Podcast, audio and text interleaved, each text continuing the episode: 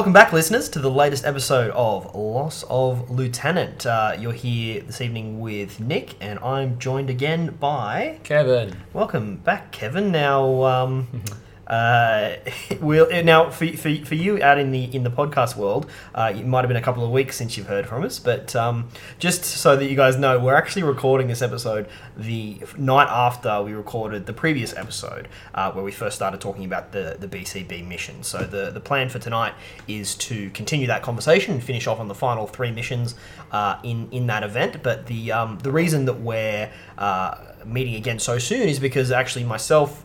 Kev and and Julian, um, who are probably the three most frequent people that you'll Yeah, you get on the podcast, um, are actually all going away for two weeks all at the same time. Plus, plus we have all the kit. exactly. Yeah, we, we have the microphones. We have the microphones. So while we're away, it's kind of difficult to put something together.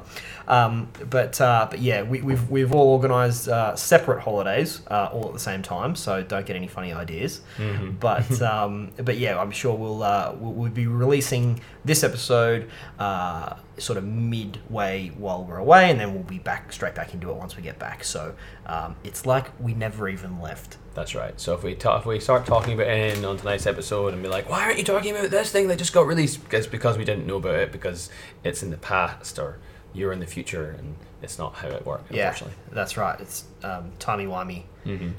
Business. But um, yeah, so I guess there's not too much news for us to talk about because, like, we, we covered most of it last night. I mean, a couple of things we didn't talk about last night was the uh, we've got a date for when uh, season 11 is going to be landing. We do. Yeah, it's second of September. Yep, so uh, that's going to be great. We'll get an update on all the missions and see see what's going on, see if we still have a Xenotech to deal with or, or not, and, and, and, and what's what's going on there. Uh, but then that's also coinciding with the launch of the uh, the the worldwide online campaign, uh, which is in collaboration with On Tabletop, who is a rebranding of Beasts of War. So it's the same people who have all who have done it previously. They just rebranded because On Tabletop is more child friendly, I guess, in terms of it. It it, uh, it, it, it, it works better in uh, when you're trying to uh, do some search engine optimization. Yeah, I'd the say. optics the optics work it better for for a name like on tabletop. Exactly. Yeah. Yeah. Beast of War. Yeah, and um, there's some really cool pictures that have come out of what um, what the different locations are going to look like. Uh, it's going to be on the Human Edge, uh, which is a, a region of space, uh, which is, I guess, on the, the edge of where The human pe- sphere people is, have colonized. Yeah, Mm. and um, so we'll get a bit of fluff for that area, which is great.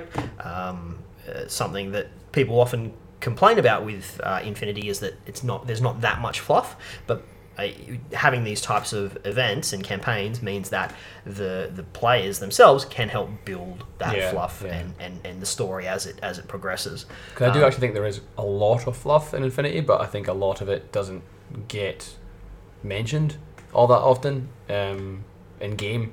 So these narrative, these online campaigns are a great way of expanding that universe and, and getting you like directly involved with it in the game. Like there's people out there who love the fluff, but that doesn't necessarily translate to when you play a game. Um, so having a, having this kind of thing would be great.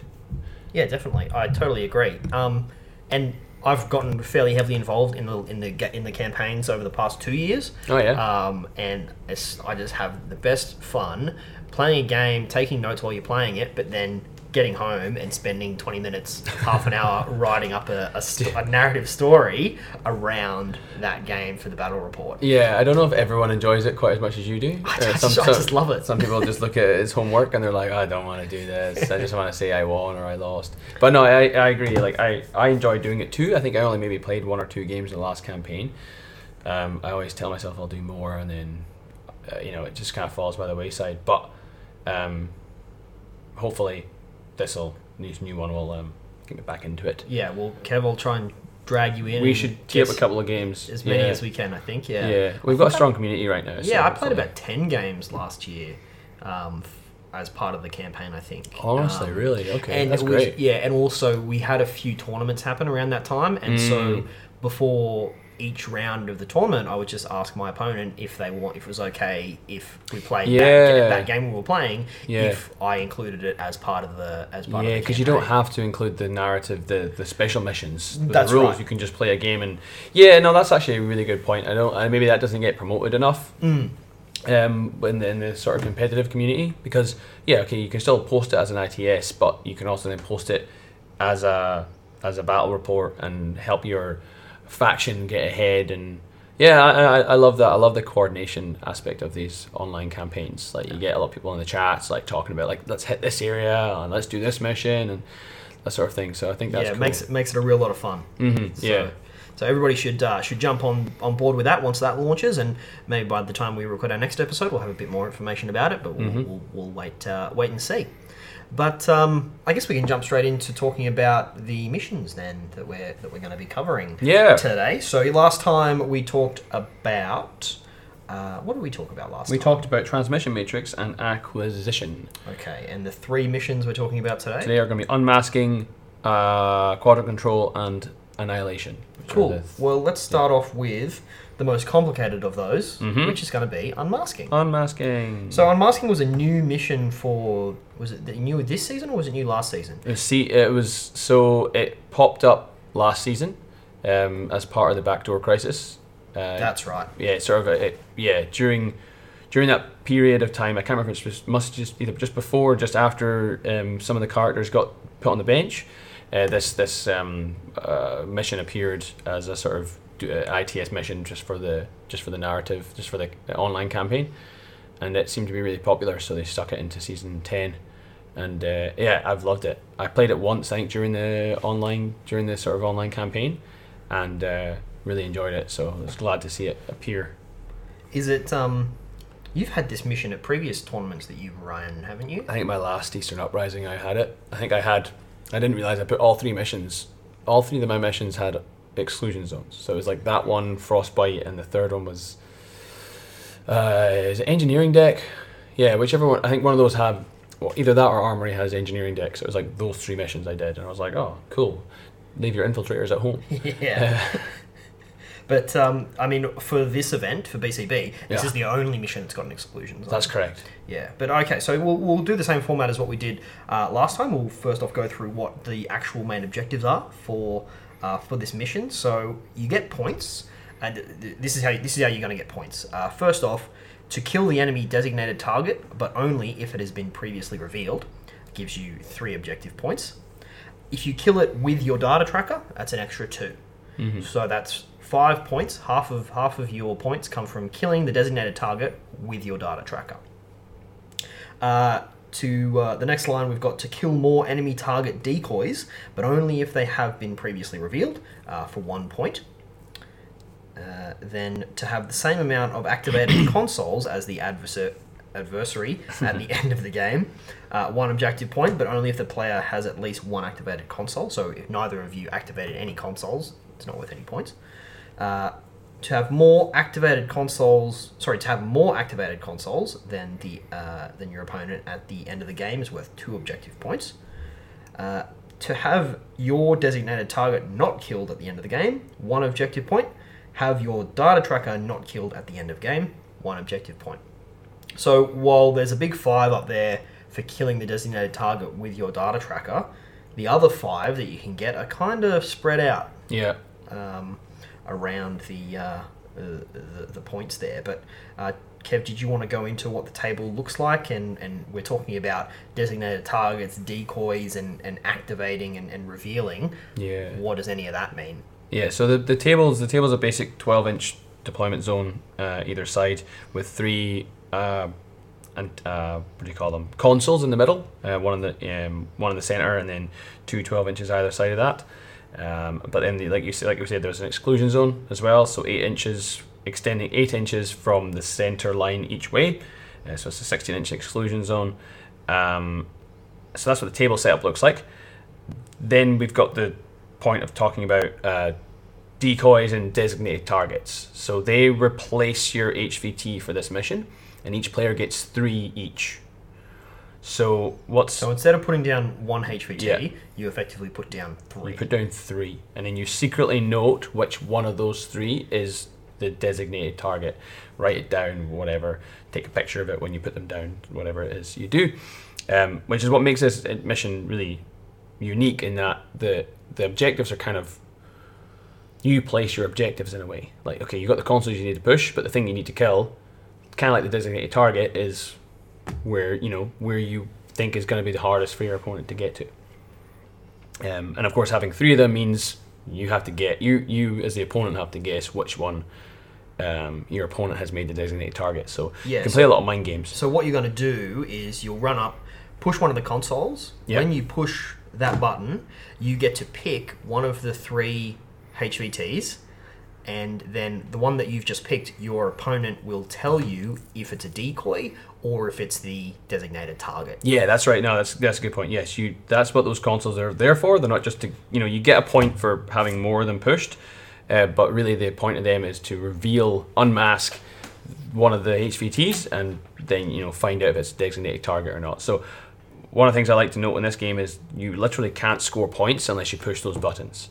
So if you don't have a specialist, good luck, mate. You can't. You literally can't get points. So you're not you're not allowed to target the you're not allowed to target the civilians No. at all until they've been uh, discovered. Is it, is it revealed? Revealed, is yeah. the term. yeah, yeah. Oh, actually, sorry, you can score one point by having your data tracker not killed at the end of the game. So you can score one point by not pushing any buttons, by not, you know. But whereas in a lot of other missions, there's other ways you can accomplish a mission. Um, you know, be it getting to a quadrant or holding an area or killing a designated target. Uh, you know, or even even even securing the HVT, you can't even do that in this mission. You you know, the only way to get sizable points um, is to push those buttons. Yeah, it's definitely it's definitely a mission that's got a, a, a it's I guess a bit more of a leaning towards button pushing, but there is still a healthy. Oh yeah, aspect. definitely a healthy killing aspect. Um, uh, the exclusion zone means that you can't just deploy it next, you know, deploy an infiltrator next to the button and just push it on the first turn. You've got to you got to push up. You got to move that eight inches first to get there. Um, so that's that makes it a little bit tou- uh, tougher. And then of course the way in which the consoles in, uh, uh, work um, also um, is important to discuss. So if I push if I push one of the consoles, um, obviously I, I, I use it to reveal one of your HVTs, but I can't push that button again to reveal more HVTs. I have to go to the second button and then the third button Yeah. to, to reveal all three. So if you know if, if I get it wrong two times out of three, I'll know that the third one's definitely the designated target, but I still got to push that third button. to reveal it. Yeah, Yeah, and yeah, Um, and because uh, because having more uh, more consoles activated is is worth two points as well. Yeah. Even though, like, say if I activate a console, pick one of the three dudes, and then you activate the same console, you That's can right. then, you can then pick one of my three dudes. yes, I can then still reactivate that console Yeah. for the points. Yes. But I, because I've already activated that console to pick one person, I can't pick another person off the same console. that's right. Yeah, So you've got three consoles, and if you want to reveal all three uh, of your opponent's HVTs, you have to push the button on every single one of them. That's right. Yeah, yeah. So yeah, it can the it can change ownership for that for those two points, but you can't reset them. I guess is a term to to allow you to choose another HVT. So that you know can really bring into you know affect the like the terrain and and and you know what your opponent's got overwatching these buttons. You know, sometimes there might only be one button that's that's that's able, you know, easy to get to. The other two, you're gonna have to clear out the opponent before you can push them. That's right. Um, and like yeah, and and in, and in other missions, you know, even like something like supplies, you might go, well, I can't get to these two supplies, but I only need to get to this one supply. You can't do that in this mission unless you get lucky on the first hit. Um, you know, you, I guess you got a one in three chance, but as we can talk about, I guess mind games can kind of skew that one in three chance. Yeah, it's it's it's really interesting how you and like you touched on before. In as the player, you're determining where these HVTs are, are, are put. Yeah. So the target that your opponent is trying to kill, you're the one who, who gets to put them down somewhere. Now your opponent doesn't know which one's which. There's three buttons they have to push to reveal them. Um, are they going to be able to have the manpower and the resources and the specialists to go and push all three buttons? Maybe not. So you've got to really think about where it is you're going to put those those guys, those Yeah. HVTs. Yeah. Do you take the, the I guess the, the I guess one one way to look at it is there could be a spot on the table that is really sort of cornered off. Um, your HVT is going to be getting cover from certain angles. Uh, it's going to be really difficult for your opponent to get there. Do I make that one my designated target? Mm. Because the I mean the bonus for that is that it's it, from from a plus side. If I make that my designated target, then um, it's it's in a really well defend, really easily defendable position. Uh, the negative is that it could be kind of obvious Yeah, that's right. and that's where you can get into these shell games. If there is a spot that is like that, I put one there and don't make it the designated target. Yeah. And then when my opponent pushes a button to reveal that one because he thinks that could be it, uh, and then it turns out it's not, he's got to then go to the extra effort to go and f- push another button. Yeah. So And it's, it, it, it like makes up a really important part because, like you say, you got the old double bluff as well. You know, you could be like, uh, yeah, that you, could- you could be as the, a player going, well, that looks like that's probably the designated target because it's like link teams overwatching it. It's behind a wall. I can't see it. I'm gonna get really close to see it. That's probably it. Oh, but it could also not be. He might be. He might think that it's kind of like that scene from The Princess Bride. If you've seen the movie when they with, With the, the- with, with the, the poison, yeah, and he's like, "That's what you want me to think," and then he ends up drinking the poison chalice. So, like, that is the kind of thing that you do. And I've the times I've played it, like my designated target has been the one HVT in the open. really, You know, just be like, "Are you gonna do it?" Because even like I've had, like, I played Rust or something like that, and he was like, "Oh, he's like that one in the open looks like it's two in the open, and it must be the designated target." But the other one over there that's really well defended, that oh, and he, he- in the end he went for like the middle one, and it was like neither of them. And he was like, "Damn." Um, so it was kind of yeah, you have that back and forth. So that's really fun and interesting. But uh, as we didn't really mention, but maybe implied is that because they're HVTs, they still apply. They still have to go by the HVT rules for deployment. So they have to be four inches out of your deployment zone. yeah. So because there's an exclusion zone, Yeah. they're all going to be inside the exclusion zone. They are, yeah. They're they're um, four Well, inches. Actually, not necessarily. You could deploy them right up near your enemy. Oh yeah, yeah, that's right. Yeah, that's to. a good point. Yeah, because so often you just put them on that 16 inch line, um, which would be technically just within the exclusion zone. But there's nothing stopping you from putting them on the halfway line, or putting them, you know, in the deployment in, in Right over uh, the right at the other side. If it if it's maybe a, a ad- advantageous position for them to go now because they're HVTs, they have to be deployed on the ground level. They can't be deployed prone. They can't actually be deployed touching any scenery piece. I don't Can think. they not? So they can't be deployed in cover, but once they are revealed as an as a designated target, then they can react like an enemy trooper. So they can then dodge, Dodge into into touching into cover cover, that sort of thing. Yeah. So And they, they get stun pistols and that sort of thing. You know, once once they're revealed. Yeah, now there, there is no classified objectives No. in this mission, so when you're looking at the specialists you want to take, there's not really that much to consider apart from having things that are going to be good at pushing the buttons. Yeah. So it's not like you need a wide spread of, of, of different types of specialists. Hack, hackers Um, are advantageous in this one. That's right. There, Yeah. there is a bonus for hackers, which means that uh, troopers possessing the hacking special skill have a mod of plus three to the WIP roll, uh, and they also get to make two WIP rolls. So you're rolling two dice, and you're at a plus three. So Yeah. if you can get hackers up touching those buttons, then they're going to be pretty decent Yeah. at, um, Mm. at at activating. Definitely because and because you need to push three buttons, you know, you want to be you want to be able to do that in as few orders as possible. So if you can do it on like a WIP 16 or WIP 17 on two dice, then that's far better than doing it on a single WIP 13 or WIP 14, for Yeah. instance. So, in I mean, in my opinion, the best type of specialist that you want is going to be uh, something that, even though there's an exclusion zone, I Mhm. would still probably go for an ha- for a hacker that has maybe forward deployment or Yep. infiltration to deploy an extra four inches up, so you are already closer to those buttons. Mhm. If you've got something that has a marker state as well.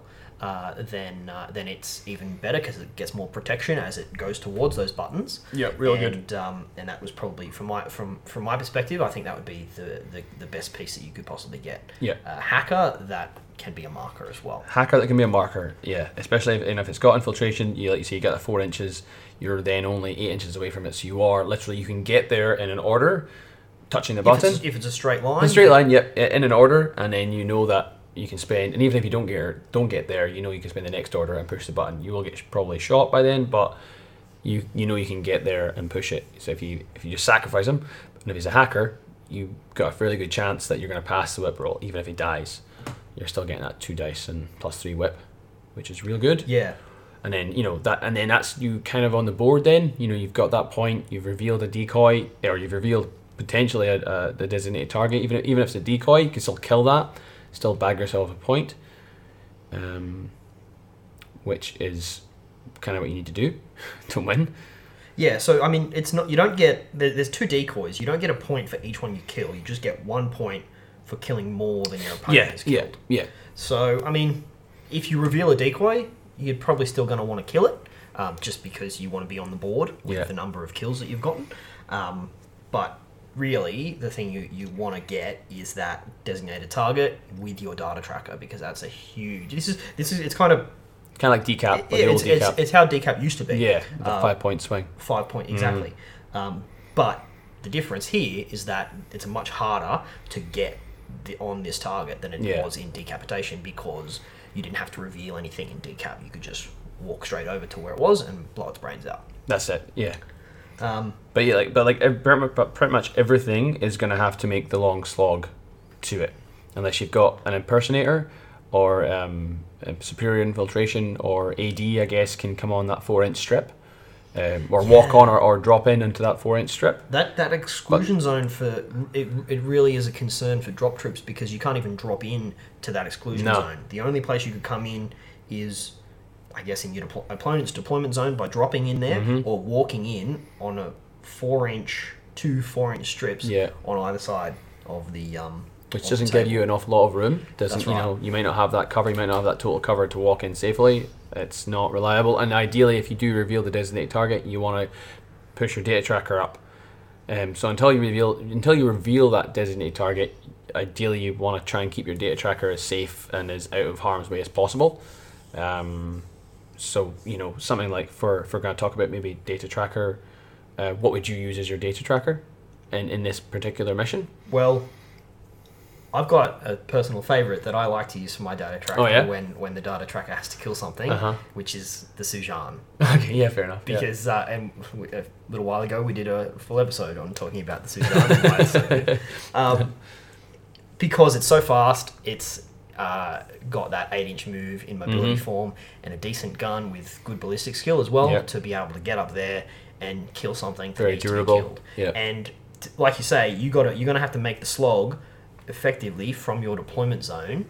That's the sort of thing that you want to be able. to Yeah, no, that Su-Jian's Uh, a real good piece. Something that has a high movement Mhm. and is survivable because they're going to be copying a lot on the way there. Yeah, no, for so sure. tags as well. Tags would be a great data tracker in my Mhm. opinion for this mission because they have that survivability Yep. and um, and they have decent movement as well. With most tags being what six four is Yep, the, 6'4" what- is the standard. Most tags are.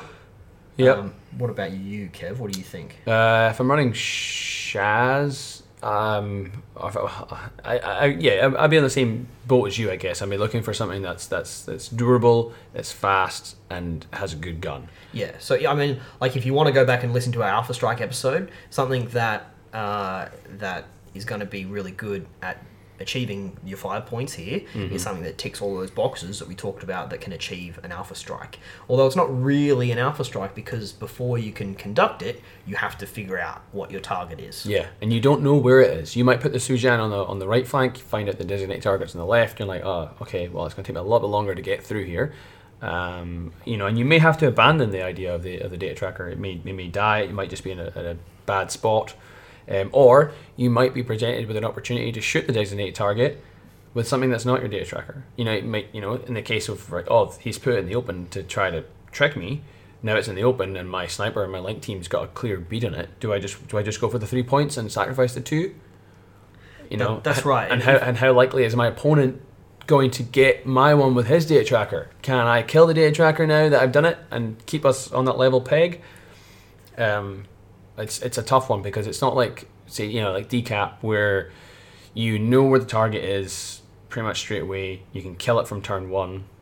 It's um you kind of have to really f- maneuver that data tracker into position or maneuver your specialist in posi- into position to reveal his data tracker and it could it could be turn one it could be turn three that you do it you might not do it at all Mm. played a couple of games where I think we neither of us found the data tracker the designated target We Really? just shot all the decoys Oh wow. yeah So it's it's the sort of thing where, um, and also you, you have to remember the your HVT because they are still the, the decoys and the designated target are considered HVTs until they're revealed. Yeah. And the HVT is the first thing that gets deployed on the table in your deployment zone. Yeah, In it doesn't sorry, often your- happen with me though. I'm like, oh yeah, my, D- oh, my HVT, where is he? Oh, he's in there. Oh shit, sorry. Yeah, so you can, right, yeah. um, uh, as the person who's deploying 2nd Mm-hmm. your opponent will deploy all their uh, HVTs, then they'll deploy all their army except for their reserve.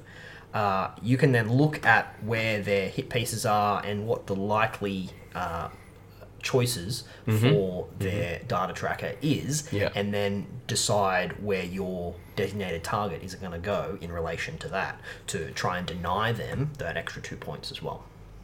Yeah, that's true. So if if you can if you can just kill the desi- uh, the data tracker, that will stop your opponent from getting. Uh, okay, uh, Well, yeah, three you- point three yeah. points is what you'll stop your opponent from getting. Yeah, So because there's, there's two points in killing the designated target with your data tracker, and Yeah. then there's an extra point in not having your data tracker killed. Yes. So So like if you're gonna if you are like for you know just you're talking about turns going you know going second's great because you can see where the three things are. You don't know which one it is, but you can have an idea where they may where they may have placed the link team um, or where they may have placed the the HVTs. But if you're going first, you I guess you won't- I guess you don't know where the data tracker is either because that's placed at the end. Hmm. But you do have that first go at trying to get rid of the data tracker if it's you know if it's accessible, yeah, which it will. that's it will right. I mean, first and second, it's one of those missions that it could go either way Mhm. in terms of which if you want to go first or if you want to go second. Yeah. yeah, like Um, what are you going to do? Are you going to go after that? You're just going to try and spend orders and reveal, trying to start revealing your opponent's designated targets? Or are you going to try to knock out their ability to reveal yours? Look, I think it's really going to depend on uh, things that are going to be specific to the game that you're playing. Yeah, yeah. What faction you're playing against, what Mhm. the table looks like. Um, there's there's things that are outside of the mission itself that are going to have more of an impact on on that decision. Because Yeah. if you've got a side, if you can, you also because if you're uh, if you win the roll. And you're looking at if you want to take the initiative or if you want to choose deployment sides. If you take, if you choose to take the initiative, and or one big thing about the table could be there might be some really tasty spots to put your guys to defend. Yeah, and that could be a really important point, more so than having a place for your blink team to set, for instance. You might be like, oh, I can hide him behind here, and he's got to come all the way around here just to align on him. Yeah, that's a really good point. Yeah, that's something to consider. And I mean, the other thing you could consider is you don't necessarily have to spread your No, things out. You, yeah. could, you could put them all in the same spot if you wanted. I mean, it's a bit obvious where they where they are. Yeah. But if you're that confident in your ability to defend that area, then you could just absolutely castle up Mm-hmm. around your your um, your your HVTs. Yeah. And um, and really deny your opponent access to that area. And there's nothing stopping you either from, um, you know, having uh, your own troopers around these uh, HVTs. Like if you do group them all in one place, there's nothing stopping you then from having putting some mines down, putting some camo markers down, putting some troopers that might may even block line of sight to them. You know, maybe like a, a tag. Just plonk your tag right in front of them. So okay, cool. Now if you want to see this guy, you've got If you want to if you want to get to him, you've got to yeah, go through me. Blow the tag up or come around. Yeah. Um, so there, there's there is there's quite a lot in play uh, going on. There's a lot Yeah. of moving parts. Yeah. And there's a lot of things to consider uh, when you're when you're choosing that. If you do happen to win win the roll Mm-hmm. and um, and, and choose if you want to go first or if you want to take deployment. Personally, I just re- prefer to lose the roll and let my opponent Yeah. have, the hard, All the have, time. have that hard decision. All the time. That's the first, the most stressful time I can have. Sometimes is just be like, oh, I won the roll, Damn it. oh, I was gonna go second, but then I realized that you've got like I don't know. Yeah, you're running vanilla Yu Jing, and I'm just worried about a Moang or something like that. I'm Yeah. like, oh, now I don't know if, or Su-Jian, now I don't know if I want to go second. Um, yeah, sometimes with my opponent wins the roll, then I'm just like, sweet, I'll do whatever. Okay. Most nine times out of ten, whenever I lose the roll, my opponent tends to go first, hmm which is usually what I want to do. It's it's funny, it's a funny psychology thing or something. But if I if I lose a roll, and my opponent is like you, may, maybe you, a Suj, running a Su-Jian, and you win the roll, and you say I'm going to go first, I'm like sweet, I want to go second anyway. But if I win the roll, then I'm suddenly like, oh no, do I still want to go second? He's got Su-Jian. so like, uh, it happens all the time. Look, and, and like I said before, it is going to be really dependent on the table. But I Yeah. think for having a side that's got a few tasty little spots to put your uh, your HVTs, just to make the decision of your opponent when they do push the button, which one they're going to pick, to make that decision as difficult as possible. Well, while we're on the subject of ter- terrain, we could we could I guess put this in the frame of BCB a little bit and talk about the tables that we see at tournaments. So the tables that you know we have at House of War, the ones that I bring, the ones that Pete brings. On the whole, I'd say that they're fairly dense. Yeah, Generally yeah. speaking? we we, we, we are um, lucky to have a few guys that have got quite a lot of terrain, Yeah. and can put together quite a few tables. And the tables, are, I would I would definitely not call them sparse. No, and that's interesting as well because it's not it's not like we purposely try to make them dense. We just have like a lot of really good terrain, so we just kind of like, well, let's, let's Put it all, you know, put it all on there. Just Why put not? all yeah, all the buildings. Oh, we've got some cool vehicles. Chuck them down as well, and suddenly it's like, oh, that's quite a lot of, yeah, quite a lot of terrain. Yeah, Um, so so most of the tables that we play on, Yeah. uh, are, can be quite dense. Yeah, yeah, that's yeah, I think I think so. I think we do have a few. It'd be nice to throw in a few random sparse ones, Oh, I don't like open tables, Kev.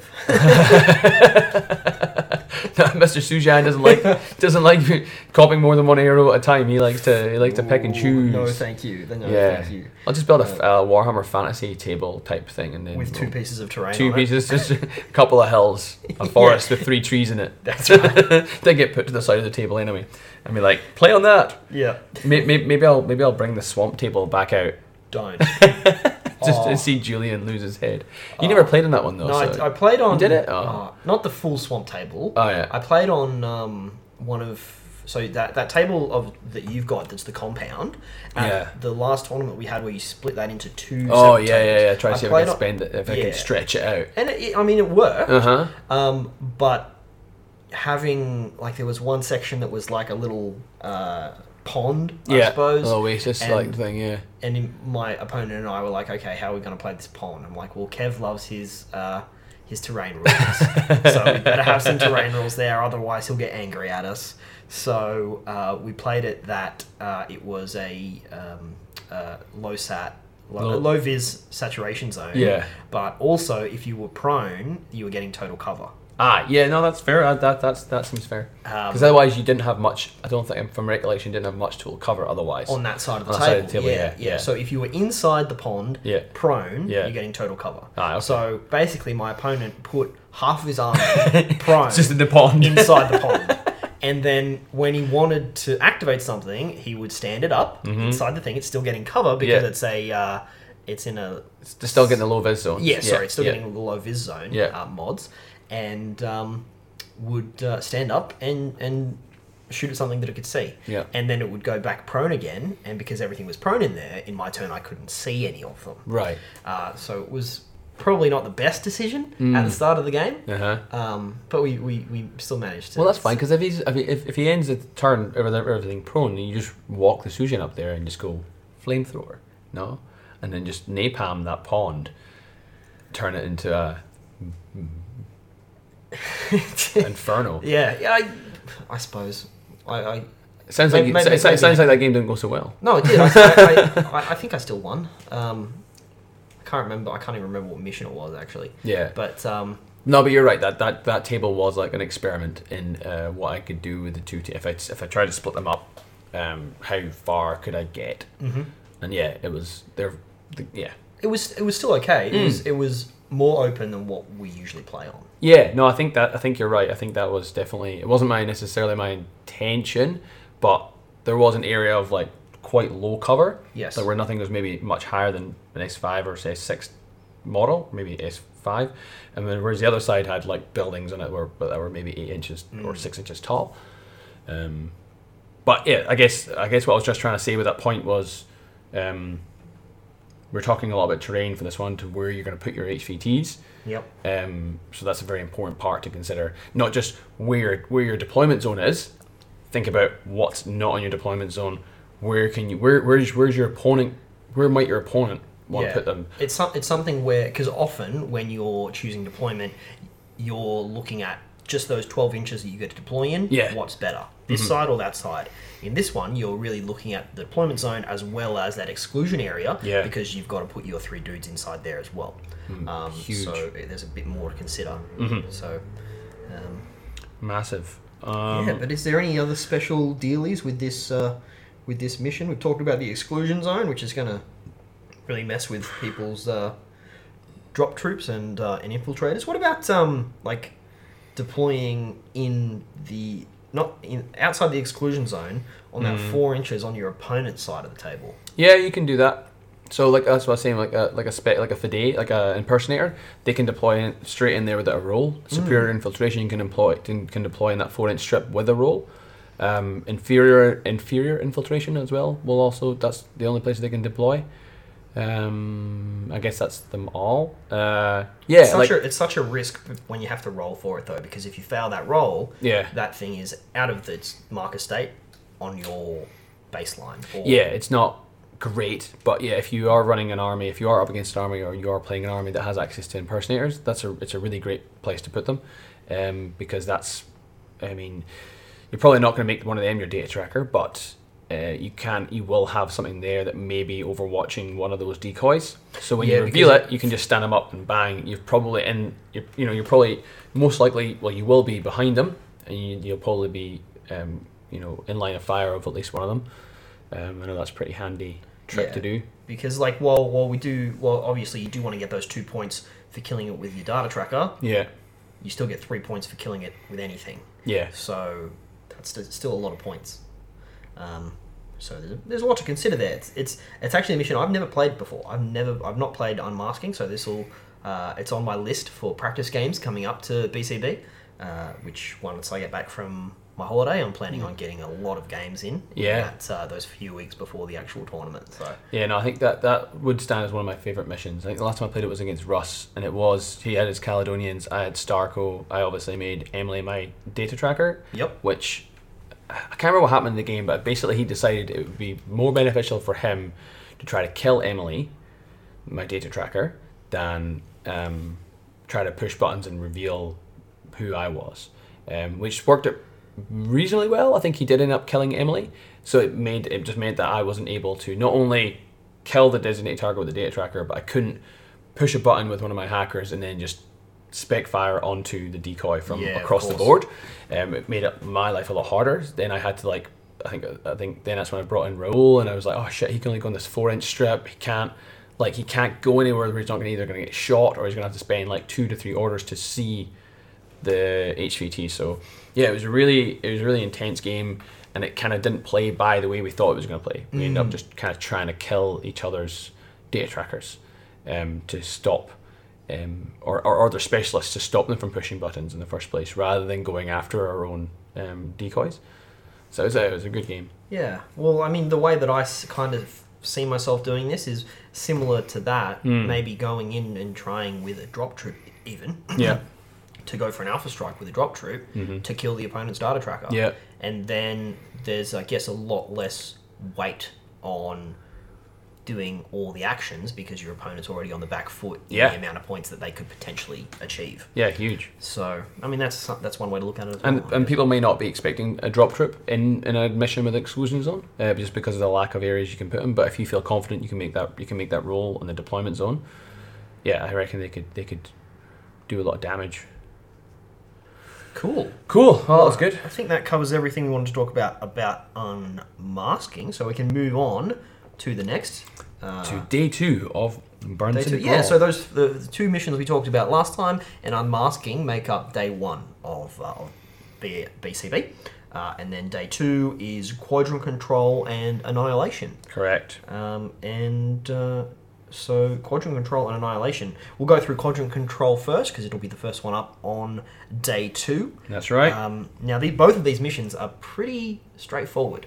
Real straightforward. Um, no objectives. We'll clear them all away on the Saturday night and uh, just rock up blurry eyed on the Sunday to throw some dice and kill the, things. The, the worst thing that can happen at a tournament is you have like you, you, you get your brain blasted on day one after Mm-hmm. stressing out, and then you go out and have ten beers, come in day two and it's a mission that is just like too complicated. you haven't played before, yeah, it's and even if you haven't played these ones before, you're not, they're not, it's not, they're not gonna, there's not really anything in there to catch you out. We will go over some of the little idiosyncrasies, but there's not much to them. That's right. So I think that's a, that's a very cl- very smart way to order it. Is have uh, has have day two a bit uh, a bit simpler missions. Let's say. Yeah, well, we hope that we can show um, people a good time on the Saturday.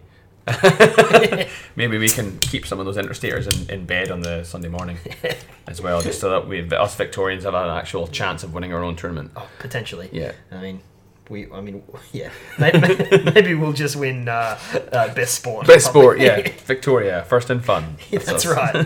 All right, cool. So the um the objectives that we need for quadrant control, we have uh, to dominate the same number of quadrants at the uh, at the sorry dominate the same number of quadrants as the opponent at the end of each game round uh, is one objective point. Uh, but only if at least one quadrant is dominated. So if you both hang out in your deployment zone for the entirety of the first turn, nobody gets any points. You get nothing.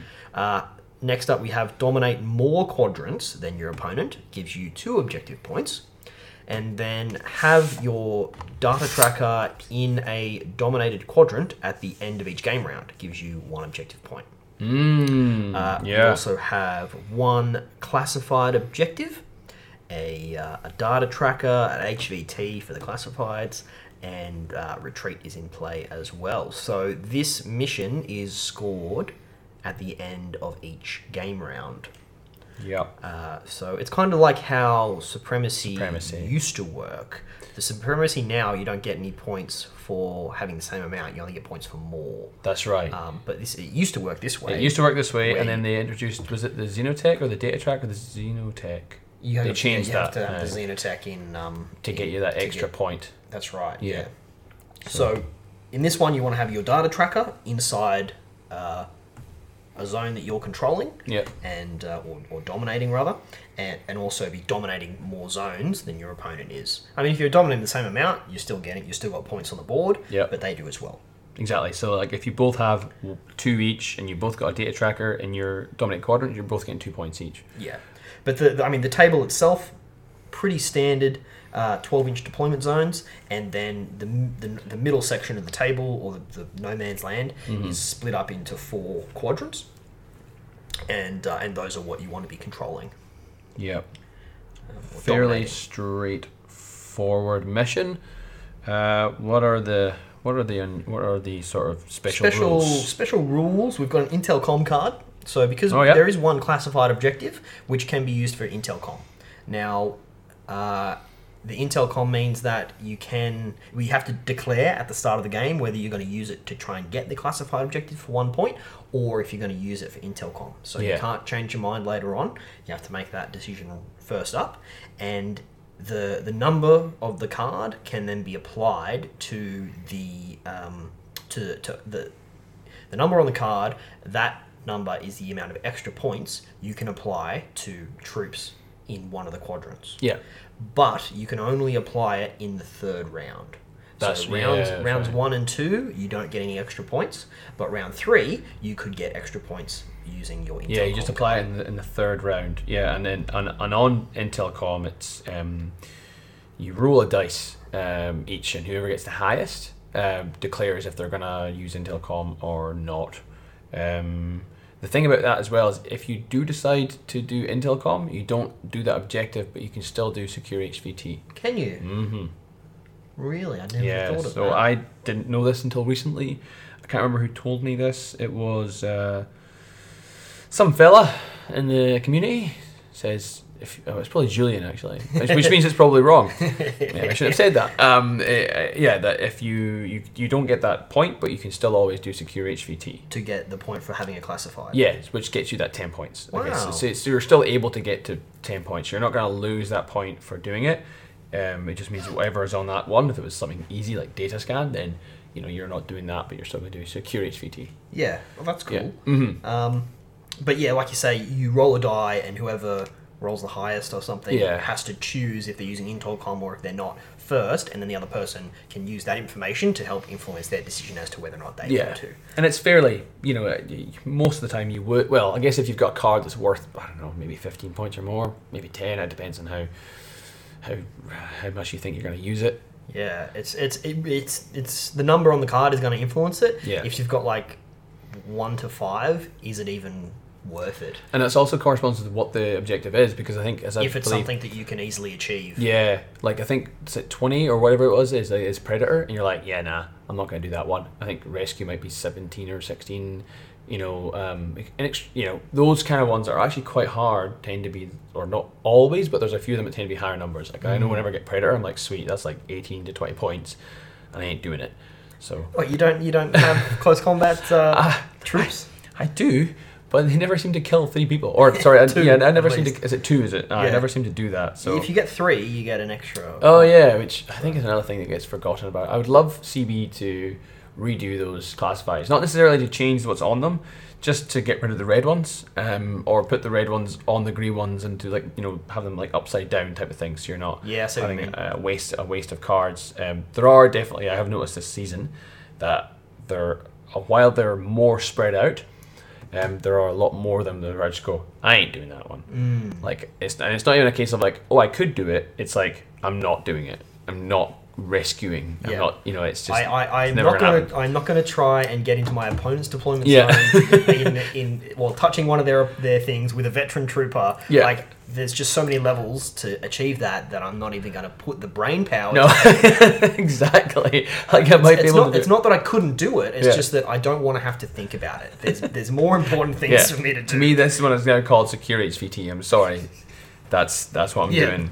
Uh, unless I can intel comet. Yeah, that's that's it. No, exactly. So, I mean, that's that's definitely an option. We've got data trackers in play, and Yep. they want to be inside one of your dominated quadrants. But the data tracker also gets their own free data tracker order, How wonderful. which is uh, a little irregular order that the data tracker gets to use on himself. Can't be converted to regular. Can't be given to anyone else under any circumstances. He only gets it for himself, and um, and gets a gets a little little dealy there. So. Um, given that and that you want to i guess keep your data tracker alive to get extra points what are you assigning data tracker to in this mission I'm probably ex- I'm trying going to try and assign something that is um, fairly expensive. If I have a tag, it's probably going to be that. Um, I may not like a tag you're going to do a lot with, but you're never really going to push it up. You're going to keep it probably in your own half in a, in a safe area. It's worth 100 points, so you, you've got a fairly confident choice of that. And the thing is, you're using that that irregular order can be just be used to push it into the into the zone on turn one. It can be used to put him in suppressive fire. It can be used to do all manner of things. So I'd be doing it on something like yeah, something fairly um, not, not like not something like a Su-Jian, mm-hmm. um, unless because because it's worth points as well. Like okay, the extra order is great for something like an attack piece, um, but because it's worth that extra point, it's it's almost like too risky. yeah so Um, my opinion on it yeah. sort of leans more in that direction Yeah. i see this more as a as a poison chalice Mm. in that you're being baited to spend more orders on your data tracker Yeah, yeah, yeah. Uh, whereas that means that the, the, the more orders you're spending on him, the more chance he's going to get ARO'd, the Yep. more chance that you're going to lose a face-to-face roll, uh, just because of the weight of dice. You and then he dies, and once he dies, you're not getting points and that's three points that you lose over the course of the game. exactly potentially. Um, Yeah, no, I, I definitely want something that I can that I can secure um, the zone with, probably you know by itself. Um, but I will definitely always use that order in some way, not necessarily to attack with, but just so that I can just re-maneuver. Um, and to me, something like a tag would be great. yeah, yeah, Um, if if you've got access to a tag, um, personally, yeah. sure. Um, I, w- I wouldn't put it on a tag because a tag is something that you want to be throwing into into combat. Yeah, but not not necessarily crossing that halfway line. True. You want to just have it ominous, sitting there in your your one of your dominated quadrants, overwatching an area, and if your opponent goes, "Oh, I need to try and get rid of that tag," like, "Well, come at me." Yeah. Um, So w- my my opinion is a model that's like 30 to 40 points. Mm-hmm. Uh, size 2 can go prone. Mm-hmm. Uh, uses his irregular order to move up into one of those first quadrants. Yep. One that you usually you'll have one that's going to be f- fairly saturated and one that's a bit less so. Yeah. Move into that saturated one so it's a sure thing, and then just crouch below some cover. So not crouch, prone Yeah. below some cover, and just chill out. I'm probably not, after once he moves there. I'm probably not even going to spend Yeah. those uh, those other orders. Yeah, something. Yeah, so even like something even like uh, um, so thirty to forty points. So you're talking like you're talking like heavy in, something some heavy infantry Yeah, maybe or um, medium infantry. Well, to give some examples, I'm looking at um, uh, the one that I'd consider. Oh, actually, the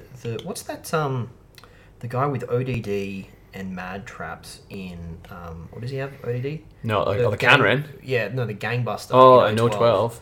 Uh, something like that, Hmm. uh, because he's got mad traps as well. oh, he can uh, protect himself. so yeah, which- which help protect him. alright, It's alright. Um, the what unit am I talking about? You know, oh, no, you wouldn't want to do it with your data tracker. I was thinking you could be real cheeky and uh, like just put the data tracker in your opponent's half and be like, then try and push them out of that one half. But I guess that would be, you'd end up, it's a very risky strategy. Like you could put, you know, just put them in your opponent's half. So then- like something like an infiltrator, for example, starts halfway up. Yeah, and then just try and push into that one quadrant. Um, but yeah, it could go horribly wrong. Yeah. So maybe I wouldn't. No, yeah, yeah, I would keep the data tracker probably in my half of the board. Eh, You know, defending it or hiding in some way to try to basically secure that. Um, effectively, you're securing. Well, you'll secure at least one point per per per turn from him. Even if even if he's got three and you've got one, you're still going to get one one. because you're dominating that one quadrant. So yeah, I guess if you can put him, um, yeah, something on a roof that's just over the deployment zone, um, even if it's just a member of a link. You know, like sometimes you get those tables that the 12 inch line is there, but there might be a gantry that extends out past the Goes a 12 bit inch line. further, yep. Make this, you know, a link team member that just sits there, you know, prone on that gantry just past the 12 inch line, where the rest of the link team just sit there, you know, just do their thing. Mm-hmm. Um, you know, you might be able to, you know, can contest, you know, keep that one, giving yourself a point every turn. Um, yeah, like uh, yeah, you're right though. Like you, they want you to use that reg- irregular order to do something with. Yeah, I don't want to use it. I mean, you could be you could be super aggressive, like you know, run Steel Phalanx and run Achilles, who's your lieutenant, and he's got the data tracker. So now you're he's putting three, four orders when he gets frenzy. Yeah, I guess that's and then, that's and the then he's that's, just like, wow. yeah, but then that- he never lives usually. So that's the other option really, what you were sort of talking about before with the tag. Mm. Do you have it on the on the tag that could potentially also be your lieutenant, something like an avatar? Yeah. Make that your data tracker, And so then- that he, he's getting all of the orders and an extra order. and then just bully into your opponent's half and then push them out of their own quadrant. So then not only are you getting maybe your two or three, they're not even getting theirs, and you've probably pushed their data tracker out as well. Yeah, or or the way that you want to use a tag, particularly when it's your lieutenant, and Mm. not leave him exposed at the front. Push forward, spend ten orders if you've got a limited insertion, or so if you, if you've got a limited inser- insertion list and it's your lieutenant and it's got a data tracker order, that's twelve, 12 orders, orders, yeah. you could be spending on this on this avatar. Yeah. uh, moving ru- like not even rushing. You can take your time Mm-hmm. and cautiously get up to where you're not cautious move, but Yeah, yeah. You could you could get up cautiously get up to where you where a good firing position is. T- spend those orders to take out a few of your, few of your enemies, Mm-hmm. and then uh, fall back to one of your one of your home quadrants to defend it. Um, that's that's something that um, that I can definitely see happening. And honestly, one, and those sort of missions like this, this mission supremacy, like having something that's like eighty plus points that you can just be like, well, I can put it in this this quadrant, this quadrant, this quadrant, this quadrant, and if I walk it into these quadrants, I've won that quadrant. It's a really powerful thing, especially if you're going second. Mm. Be like, which one do I want to take from you? I can just walk in and do that. Yeah. Um, you know, without without without um, losing them, is a powerful thing to do. And if you've got that data tracker order, you've used all your other orders up, and then suddenly you're like, oh, wait a minute, I've just done the I've just done the quick math in my head. I need to move them into this quadrant. You've got that order you can sort of use on them. That's right. So Um, yeah, I think in terms of stealing a, a, a quadrants from your opponents as well, drop troopers walking in from the side oh yeah, is really powerful. they're real massive. Yeah, they're Uh, good. Particularly if you take a couple of them. Mhm. Um, more expensive ones, the better, because you want to have more points in there. But if you look at your the two uh, quadrants of your opponent's home side, if there's one of them that's quite sparse, walk a dude in from the side, Yeah. and now there's something that they have to really contend with in terms of points. So it's the same sort of thing as walking that big unit in there, Yeah. um, except maybe not with with the same amount of oomph behind it. But um, but that's something that can be can be considered as well. So um, I think this is in terms of if you win that uh, initiative roll, Mm-hmm. uh, if you want to go first or second, because it's scored at the end of each round, definitely want to go second. Yeah. in my opinion. It, the way the way I personally build my list, yeah, I'm not. I don't have a problem going second in a mission like that, um, unless my opponent has geared himself real hard to um, alpha strike me, which you know you just have to hope Have that to they- deal with. you just have to deal with. Yeah, you just have to hope you got enough AROs and they fluff enough dice that they don't they don't get into you because that yeah it, you're right it's a it's a pretty fairly sizable advantage to go second in this mission, um, especially with the way the points are scored. In saying that, going first still has the advantage of, um, you, like your opponent needs to have points on the board to be able to score. If you go first and kill all their expensive things before they get that chance, then Just don't put them in retreat, into what, retreat. Are they, what are they going to do? Well, I mean, if you Go into retreat and win. if you, do, they, do, they have, do they is retreat in play in this mission? yeah, it is. So what happens if you go into, if your opponent goes into retreat? Do, Well- you, do you still get the points for turns two and three? Yeah, no, uh, oh, uh, no, you end at the you end at the end of turn one. So you, I'm assuming, That might be something we have to check somewhere. I think I think it is because you don't play a turn two or turn three, because you can't because otherwise you just go you know you can get ten points from that. So no, you just play the turn one. So the most points you could get is, you know, assuming assuming you are going first, Nick, and you like smash my face, but I've still got like a couple of things, and you've spent all those orders just push just basically pushing things into like mm-hmm. one of my quadrants, and you've not moved anything else at your deployment zone, and then I spend my order, maybe one order, on the thirty point model to walk something into like your area and outpoint you, just saying, then that'll put me on possibly two to three points, and you'll have nothing. No, but if if I go first, I alpha strike you harder than ever. Yeah. Kill literally everything. Yeah. Well, I mean, if it's literally everything, then yes, I'm, I'm stuffed. yeah, I've got nothing. every, if I kill, yeah, if I Yeah, kill, if you kill- okay, if I kill almost everything, you go into retreat. yeah. Which means while you're in retreat, you can't move towards me. You Yeah, unless I move have things backwards. courage or something like that. Yeah, yeah. Okay, sh- then um, Or things which are already up the board, and then they just walk back, or I, or I just don't spend orders on them, and they Yeah. just they just take their points. Um, yeah, you could end up with a draw or a minor victory in my, you know, in whoever went Yeah. to retreat. okay, so that's something to something to to watch out for. Mm-hmm. Um, Definitely, always, hopefully- always retreat. Hopefully, I don't get another notch in my belt of losing games while my opponent is in retreat. Yeah. I've done that enough times, and I don't need to do it again. Like I've been having so much fun running running the Sphinx, and I look at this mission, I'm like, damn it, I don't, I can't run the Sphinx in this mission. Like I could, but he wouldn't be in a camel state. Yeah, But then I'm like, oh, but then he would still, he would still be TO, he would still be neg six to hit, and he gets an extra order, and he's got climbing plus, so we can just be like, and then just go climb up a building, and be like, hi, I'm 109 points, does, 106 does the. Sphinx infiltrate? No, he doesn't. Okay. No, so he, he, but he's six six move, so I'm like, whatever. That's pretty fast. I don't know if I would. Yeah, I probably wouldn't. But I'm just the less I like running, I would love for this mission because she's really good in supremacy, but just not as good in this one because I would like to make him my data tracker. Make Sheshkin your data tracker. I can't afford Cheskin and a Sphinx. Well, I can, but it wouldn't have much else. Although maybe I'll try that one day. Maybe I'll try Cheskin and and a Sphinx and see how that goes. Maybe I'll try double Sphinx. Maybe, maybe.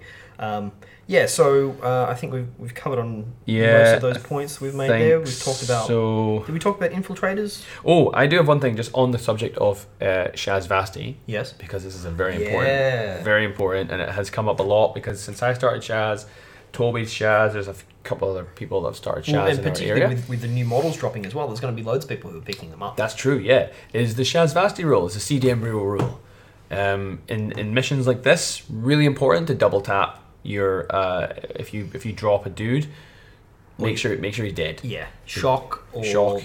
or shooting unconscious Yeah. people. Yeah, or, or, or at least take that into consideration when you're counting up points. That's right. Um, because if you don't kill dead sh- any model with a Shasvastii rule, if they're unconscious, they're still worth their full points for Yeah. purposes of like dominating, controlling, and also army points. Yeah, so the rule itself states that troops possessing the Shasvastii special rule that are inside a zone of operation count while they are in the spawn embryo Oh, state spawn embryo, sorry, or any non-null state. Yeah.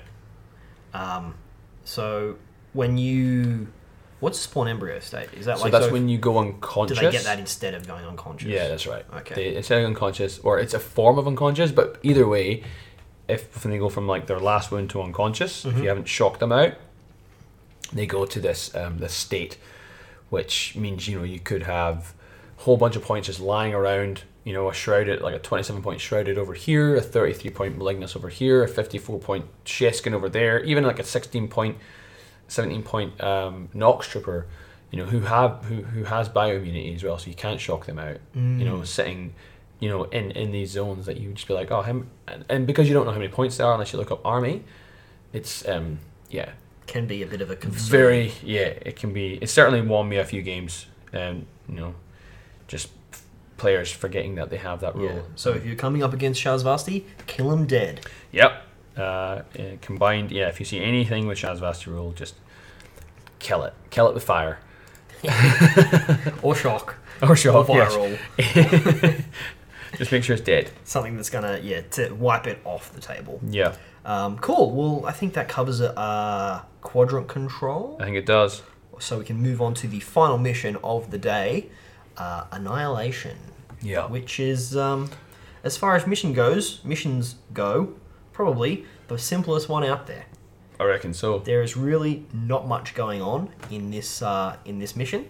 Uh, you've to effectively you get points for killing more of the most points of your enemy, and depending on how many points you get, you get more objective points. So if you've killed between 75 and 150, you get one objective point.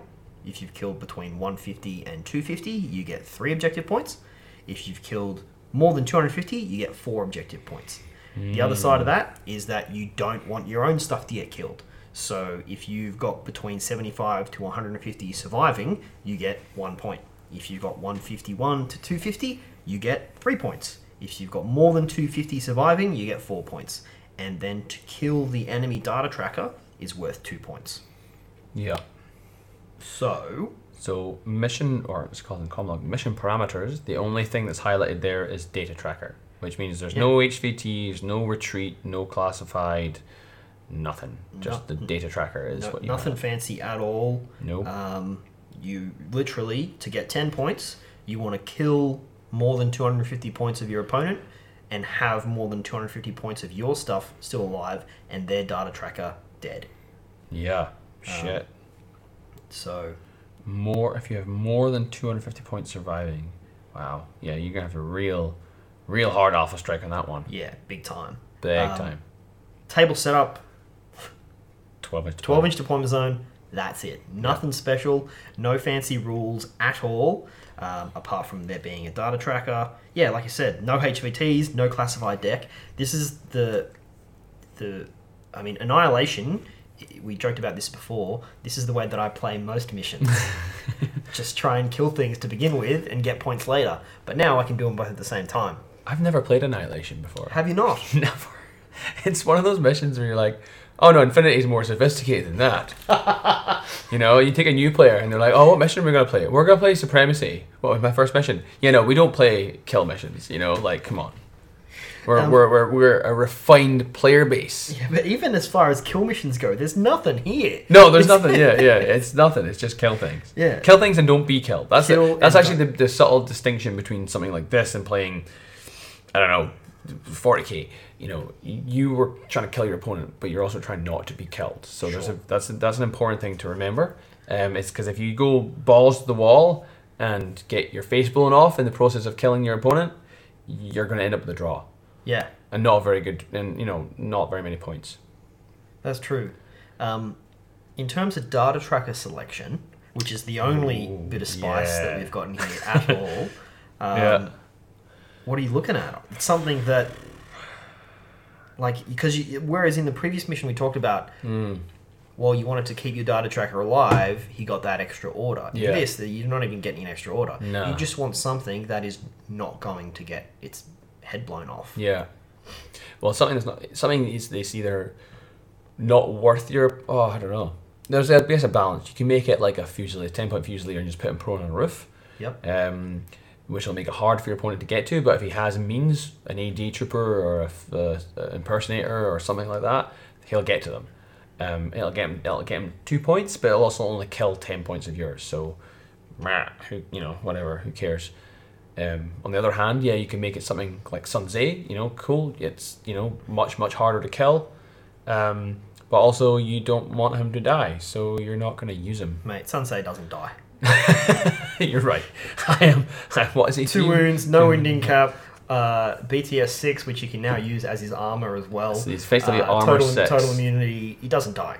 He, he'll just like face tank a missile launcher like, Like- three times. He'll take three of those and be like, I'm fine. I've literally had games where I have had Sun Tze on the on the roof of my deployment zone. Yeah. I think I did this at CanCon in um, in Decapitation. He's my lieutenant. He's standing there like just balls out, Someone needs to make like a- baiting baiting my opponent Yeah. to come at me because there's literally nothing you could do. To and he was up there. There was a TR bot in line with where he was below him. So if you wanted to come around a certain corner, you're copying the TR bot as well as as him on the roof. Mhm. But that WIP 17 flash pulse, um, just you you're winning face to face rolls when you really shouldn't be. yeah. And even if you don't win a face to face roll, if you're in cover, you're you're armor nine against everything. Against everything. Yeah. And um, so it's even if he does take a few wounds, if he takes you can you can take two wounds and then volunteer to go prone uh, by fa- voluntarily failing, failing a guts check, and your opponent has just wasted all their orders to achieve very little. Very little, yeah, yeah. Like uh, uh, total immunity, kind of is a is a funny one. Like I like the kind of thematic side of it. You know, it reminds me of I don't know. The one thing I think about is uh, Frieza from Dragon Ball Z. Just be like Spirit Bomb, and she's like ha ha ha. You're like, Yeah. what? That should have leveled a city. No, this isn't know. even, this isn't even my final form. This is yeah, exactly. That's what this total immunity is. It's just like I'm gonna throw a nuclear bomb at you, and you're like, sweet. yeah. I'll take one wound. And you're like, no, that's not how. No, that can't. There must be a weakness. So he's, he's like he's like the Terminator. he is. The t- yeah, yeah. he's he's probably even better than the Terminator. He's like uh, the T one thousand, Who was also a who is also a Terminator. yeah, Okay, he's yeah. also he's not the Terminator. He's a Terminator. a Terminator. Yeah. Yeah. But um, but yeah, like you can in terms of going first and second, I'm gonna heavily lean towards first turn Mhm. because you want to try and kill things, and getting that alpha strike in is a great way to kill things. Yeah, Um, unless your army is uh, built in a way that has loads of speed bumps and, and, and that sort of thing, um, definitely I'm going to be wanting to pick first turn. Would you be? Would you be sort of, I guess, building a list for this mission? Um, Or because you're just saying, I guess you might come up against some opponents that kind of turtle up in the mission like this and just try to do damage mitigation and hope that you, you know, you overextend and, and get get punished for it. So The- would you know would you be would you be looking at an alpha strike list for this? There's we, there's five five Yeah. missions we've got to build lists for. You get two lists, right? Annihilation does not have enough going on for me to dedicate one of my lists to be Yeah. able to achieve this. Yeah. All of my lists can kill things. Mm-hmm. Um, I do have an idea of which one I would prefer to use of the two in this type of a mission, but um, yeah, both my lists. Everybody's got guns; they can all still kill things. Um, there's some big guns, there's some small guns, but there's really not enough happening here for me to No, yeah, really focus in on. Um, it's not like that there, there's other kill missions um, where you want to have a minimum amount of specialists, for example, or where the lieutenant is at risk. Yeah. Those are the types of missions where you might look at specifically building a list for it. But this one, just take whatever you want. Yeah. Really. Take take take a few take a few uh, key pieces that'll kill things, and then maybe have the rest of them just be the ones that hold up at the back and try and you know basically be your two hundred points of stuff that you are going to try to hold on to, and then maybe throw you know like hundred points or something at the opponent and see how much damage it does, and then from there reevaluate. Like, okay, cool, I'm gonna just now sit back and, or I'm gonna. Yeah, I, push, I, get, you know, I guess like you do have to be conscious that you get you're not only getting points for killing things, you're getting points for not getting killed. yeah, So you don't want to go too hard um, with with your with your offense because you, you do want to because those particularly if you're being offensive with expensive pieces, Yeah. losing them is a is, big. is lots of points for your opponent Yeah. and loss of points for yourself. That's it, yeah, and that's what I was thinking because, like, not I guess not every army, not every player is built for an alpha strike. Like I said, I've just gone back to playing Starco, and having like having the the midfield littered with with camo markers and having like uh, two Lunokhods in the backfield with Crazy Koalas and heavy flamers and having you know a few ARO pieces around. I'll gladly, with that army, go second and see what I can pick off of you if you if you're gonna try to run a tag at me or something like that. Yeah. Like, oh, I'm gonna go okay. This like this could go badly for me, but equally you're throwing a hundred point model at me in the hope that you can get into my lines and you know it could go. I guess it could go one of two ways. Yeah, you know? and and um, uh, Jono, who was recently on an episode of White Noise, who uh, Do you still a- listen to that? I, I sometimes, you know, now and then, when when people I know are on, To get like, ideas, yeah. like Jono, Yeah. Um because yeah, Jono's uh, before he moved to Germany was one of the uh, Melbourne locals. He's a lovely guy. Yeah, yeah, nicest. He'll he'll he's got the he's just got this lovely grin on his face, the, and and Mhm. like the, the the the the happiest eyes as he's blowing you off the table. It's a silent assassin. Yeah, he exactly. Yeah, he looks at you and he, yeah. But um, so the and what he talks about is is having these lists with speed bumps and and um, and, and and shell games and, Yeah. and mind games and things like that. So going second with that type of a that type of a force where your opponent's first turn they might be trying to do an alpha strike, but there's so many camo tokens that are mines and so many speed bumps they have to get past that it's so hard for them to actually achieve anything. So if you've got a build like that, then sure you can definitely go second, Yeah. um, and and still come out on top. So so it's not it's not hands down first turn is amazing. It is still, in my opinion, preferable because you want to start killing things as soon as possible. Yeah. But um, but other than that, you can still achieve the objective by going second. And, and then I think even on that episode of, of White Noise, and I do still listen to you guys. I was just I was just taking the piss. You know. What are you talking about, mate? You you narrate half this story. he's got me on retainer now. and, and, and it's like basically he's he typecast me now as the as the, if, if we've got a Scottish voice, we'll uh, Give Kev a call. yeah give Kev a call. I'll just have to refine my accent, or, or I'll try and branch out and do some other accents. Um, but yeah, he he like for instance him yeah he uh, I think he even said in the episode he actually likes to go first because he's got Saladin and two days, which is a great way to go first. But at the same time, he's got so much target denial in his list, be it from camel markers, gazes, th- you know, just stuff in hard to reach places. He doesn't mind going second because you're going to waste a lot of orders, um, and you know he's got holoprojectors as well. So that's so you know you should really be. I guess I guess as a general rule of thumb, you should always be looking at like, okay, I want to go first, but how am I going to play this if I go second? Hmm, definitely. Um, so like you know, for you know, in Jono's example, you know, he has a perfect, he has a great list for for both first and second. He may have a preference, but he knows how he's gonna cope with both. That's right. And so that's definitely something to take into account when you're building your lists. Yeah.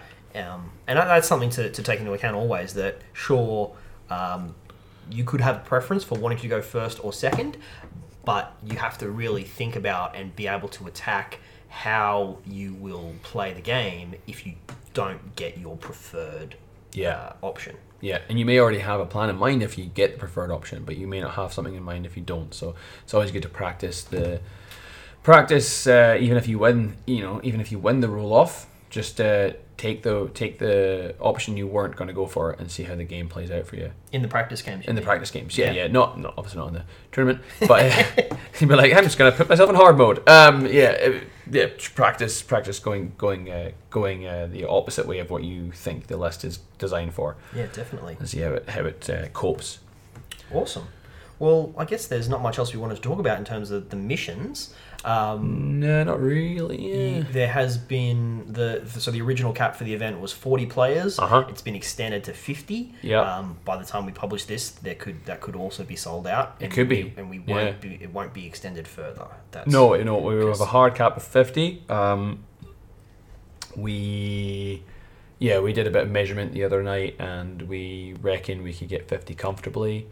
Um, yeah, like we could get 50 and it would be a bit of a squeeze actually. So, but we could we could do it. Um, We will do it. we and we it'll we will we will definitely do it and it'll be great. Um, so, but yeah, by the time you hear this, we may be sold out. I know there's a few people that are sitting kind of humming and hawing about it, uh, waiting for like leave off work or Something. something. So with only ten spots remaining, that's Get not very it. many. Get seeing as it. What we're at forty and we've we're still like what six eight weeks out from the event. Yeah. Yeah. Yeah, so we've got not that much time. Um, but we've just yeah, so we've discussed the five missions now. I had a I had a, I had something in mind for um, as a as a closing statement of I guess of, of sorts. Uh, oh, that's what it was. We were talking about um, lists, and if you're gonna you know what two lists you're gonna bring. So the general mix of this. So from you, I mean, I I obviously built the five Oh, missions, but from your point of view, you look at these five missions. Do you kind of see yourself grouping them into yeah, two different definitely. lists? And, I and I have done that. No, that's a great thing to talk about. Um, let me actually bring up the two lists. I'm not. I'm. I'm competitive, competing in the event, so I'm not going to run through what my lists look like just yet. I'm sure Yeah. we can do a, a, a catch up, and I'll go through them in, in more detail. But uh, I have put quadrant control and annihilation Okay. together. yeah. Um, and I've put transition matrix, acquisition, and unmasking together. Um, the, Why? The the reason that I did that, I mean, um, at Novacore, for example, um, there was two missions that had exclusion zones, Mm-hmm. and so it was easy to kind of group those together because Okay. exclusion zones that sort of helps you how you build a list because you don't you one list if you've got a list that's got loads of infiltration and drop troops in it Mhm. that's going to be at a bit of a disadvantage on exclusion zones so that wasn't in play as much in this one but there's definitely one that's got an exclusion zone what I uh, what I looked at was um, missions where you need an aggressive data tracker. So uh, that's um, unmasking needs an aggressive data tracker. Transition matrix because you want to kill the um, Designator because they both they both have technically designated they designated both have targets. designated targets. Yeah. Yep. Um, acquisition uh, doesn't need an aggressive data tracker, but you want to have your data tracker on the Oh, midpoint at the end of the game. So it needs to be alive. it needs to and be it needs alive. to be in the middle of the yeah, board. So, So, yeah. so point, I've, yeah. I've built a list uh, with sort of grouping those three together that has that, and uh, because uh, like I've mentioned previously, I have been playing a lot around with camo lately, and your data tracker can't be in a marker state. Yeah. So that means means I've had to go back and look through other things that I could uh, that I could have as as that piece. And there is in, in Yu Jing, there's quite a few that you can pick from. Oh, excuse me. Um, Hmm. and then quadrant control and annihilation because they're really not very complex i just put together a list on those of things that i want to be playing and things that i that i, I think are going to do well Yeah. um, for, for those missions so while the the i guess quadrant control and, annihil- and annihilation i consider quadrant control a very kill heavy list, uh, Mm. mission as well Mhm. because the less things your opponent's got on the table Yeah. the less th- less points they've got in quadrants And you don't need specialists except for the one classified in quadrant control. exactly So you need specialists on day one um, for transmission matrix. Well, you need hackers, I guess. You don't actually need to push any buttons, but hackers, acquisition to push buttons, and then unmasking to push buttons. And then day two, you don't need them at all. And then, as you're saying, day one, you need three, I guess, aggressive data trackers. But on day two, you need two fairly defensive. Um, hide, hide, hide the data tracker. Exactly. And all, actually, I didn't. Well, I did realize this before, but I forgot. All five of the missions have data trackers. Right. Yeah. So yeah. you, yeah. you they've all got data trackers, Yeah. but there is a clear distinction as to what the data tracker's role Mm, is. yeah, yeah, yeah. They all seem, and they've, uh, yeah, actually have inadvertently grouped them that way. So that's probably the most sensible sort of split. Yeah. So, so just look, looking at my day one list, I have got one, two, three, four, five specialists, Mm-hmm. uh, and two, maybe three of them are hackers, uh, because there's a hacking bon Two of the missions have got bonuses for hackers. For hackers, yeah. Uh, so that's something that you want to be able to, to push buttons with because you're getting that extra that another plus three and two dice. So it's very difficult to fail those rolls yep. um, with with those hackers. And, and and as we are just saying as well, unmasking you, does require you to really push three buttons. So it's nice to have. Potentially, It's yeah. nice to have. Well, because No, yeah, if you want to get ten points, if you want to get ten points, you have got to push all three. I mean, I guess in acquisition you have got to push both of them as well, but. in- Especially in, a, in unmasking, is if you reveal the wrong one, you may have to push all three before you get the right one. And if you have only three specialists or less than three specialists, you know, you, you could run into trouble being able to push all three. So, like, Mm. let's say if you've got five, then you've got the ability to, you've got some redundancy there. If you lose, you know, if you run one up, push the button, he dies. Sweet, I've got, I've got another one.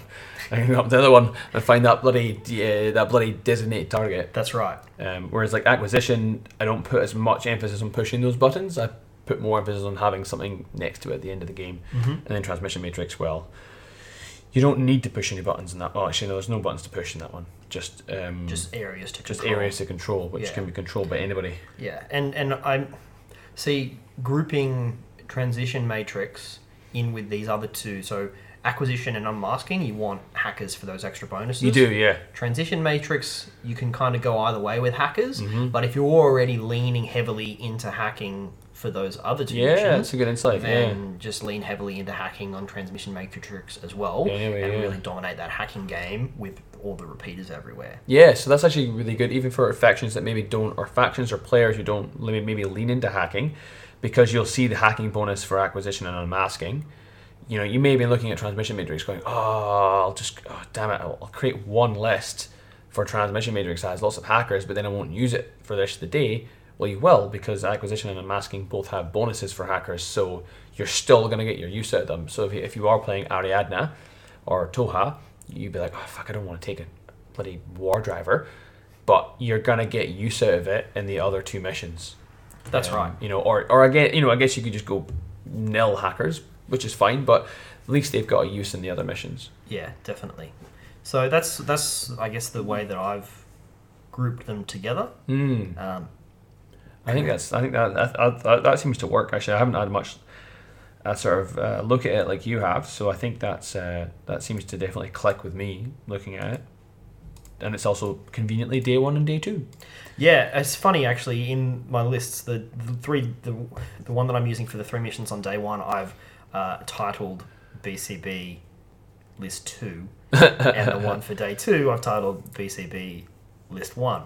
Um, So don't be too hungover uh, on the it Saturday says, or Sunday. It says two. Surely You're this is my day two list. this is the one I need, and you're like deploying it. And you're like, oh no, I made a horrible mistake. Well, I mean, if I did have to use this list for the other ones, it could still achieve them because it's still got plenty of things in there that can kill stuff. yeah, Um, yeah. But it's just not ideal, I suppose. But um, but yeah, um, cool. Well, I mean, I, if I'm, I'm happy to, to, to wrap it up there, Kev. If you didn't have any other thing else you wanted to cover off, Um, you know what? There usually is, and I'll forget it, and I'll, I'll remember it later. So uh, we've always got uh, a few weeks we can talk about it more. I guess we'll just uh, well, we've already been talking about BCB, but we'll just talk about Burn City Brawl uh, again because that's now two weeks, even though it's only tomorrow. It's two weeks from now. Um, if there are any tickets left, sign up. Um, we don't know how many tickets we have left at the moment, but there may be some. So uh, please uh, join. And again, this goes out to all interstaters. So we don't have we don't currently, as of the time of recording, we don't have anyone from uh, Queensland. Uh, actually, that's the only state we don't have. Oh, uh, ACT. We don't have anyone from A- ACT or Queensland. We currently have one from at least one from every other state, including Tassie.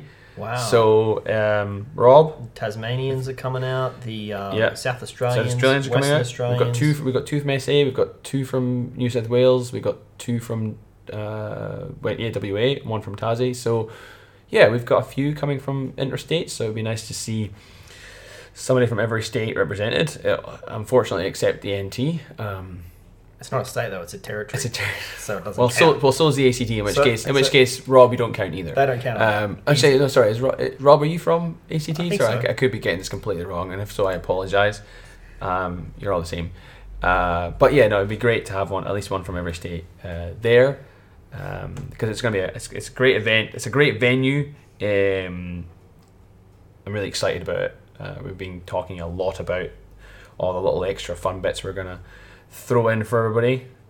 And there's still uh, a couple beds left at the accommodation that we booked. Uh, that's like really near the venue. There's a cafe just literally below where the flats are, and a really good kebab shop across the road. So that's um, great, and I think that's an absolutely amazing initiative as well Mm. um, in in booking that accommodation, so that all these people that are coming from interstate uh, means that that's a weight off their shoulders, makes that decision that much easier if if they actually want to come. Yeah, yeah, no, that's what we wanted to do because we, we wanted to make it as accessible for people as possible. Like people coming from interstate, people coming from the west of the city, because we realise we are all the way out east, um, and we want to encourage people. We don't want to, like you say, we don't want to put people off by going, oh, now I have to, you know, travel and stuff. We're like, no, just stay here, man. It's gonna be cheaper than you driving, and it'll be great crack. All sorted. All right, great. Well, um, thanks for coming over, Kev, for another chat. Anytime, mate. Anytime. And um, I guess we'll wrap it up there. So uh, you've been, uh, I've been Nick. You've been Nick. I've yeah, been I- Kevin. I- yeah, I'm still, I'm still Nick, and, and you're still Kev. and we're still. And we, yeah, you've been listening to the Loss of Good night.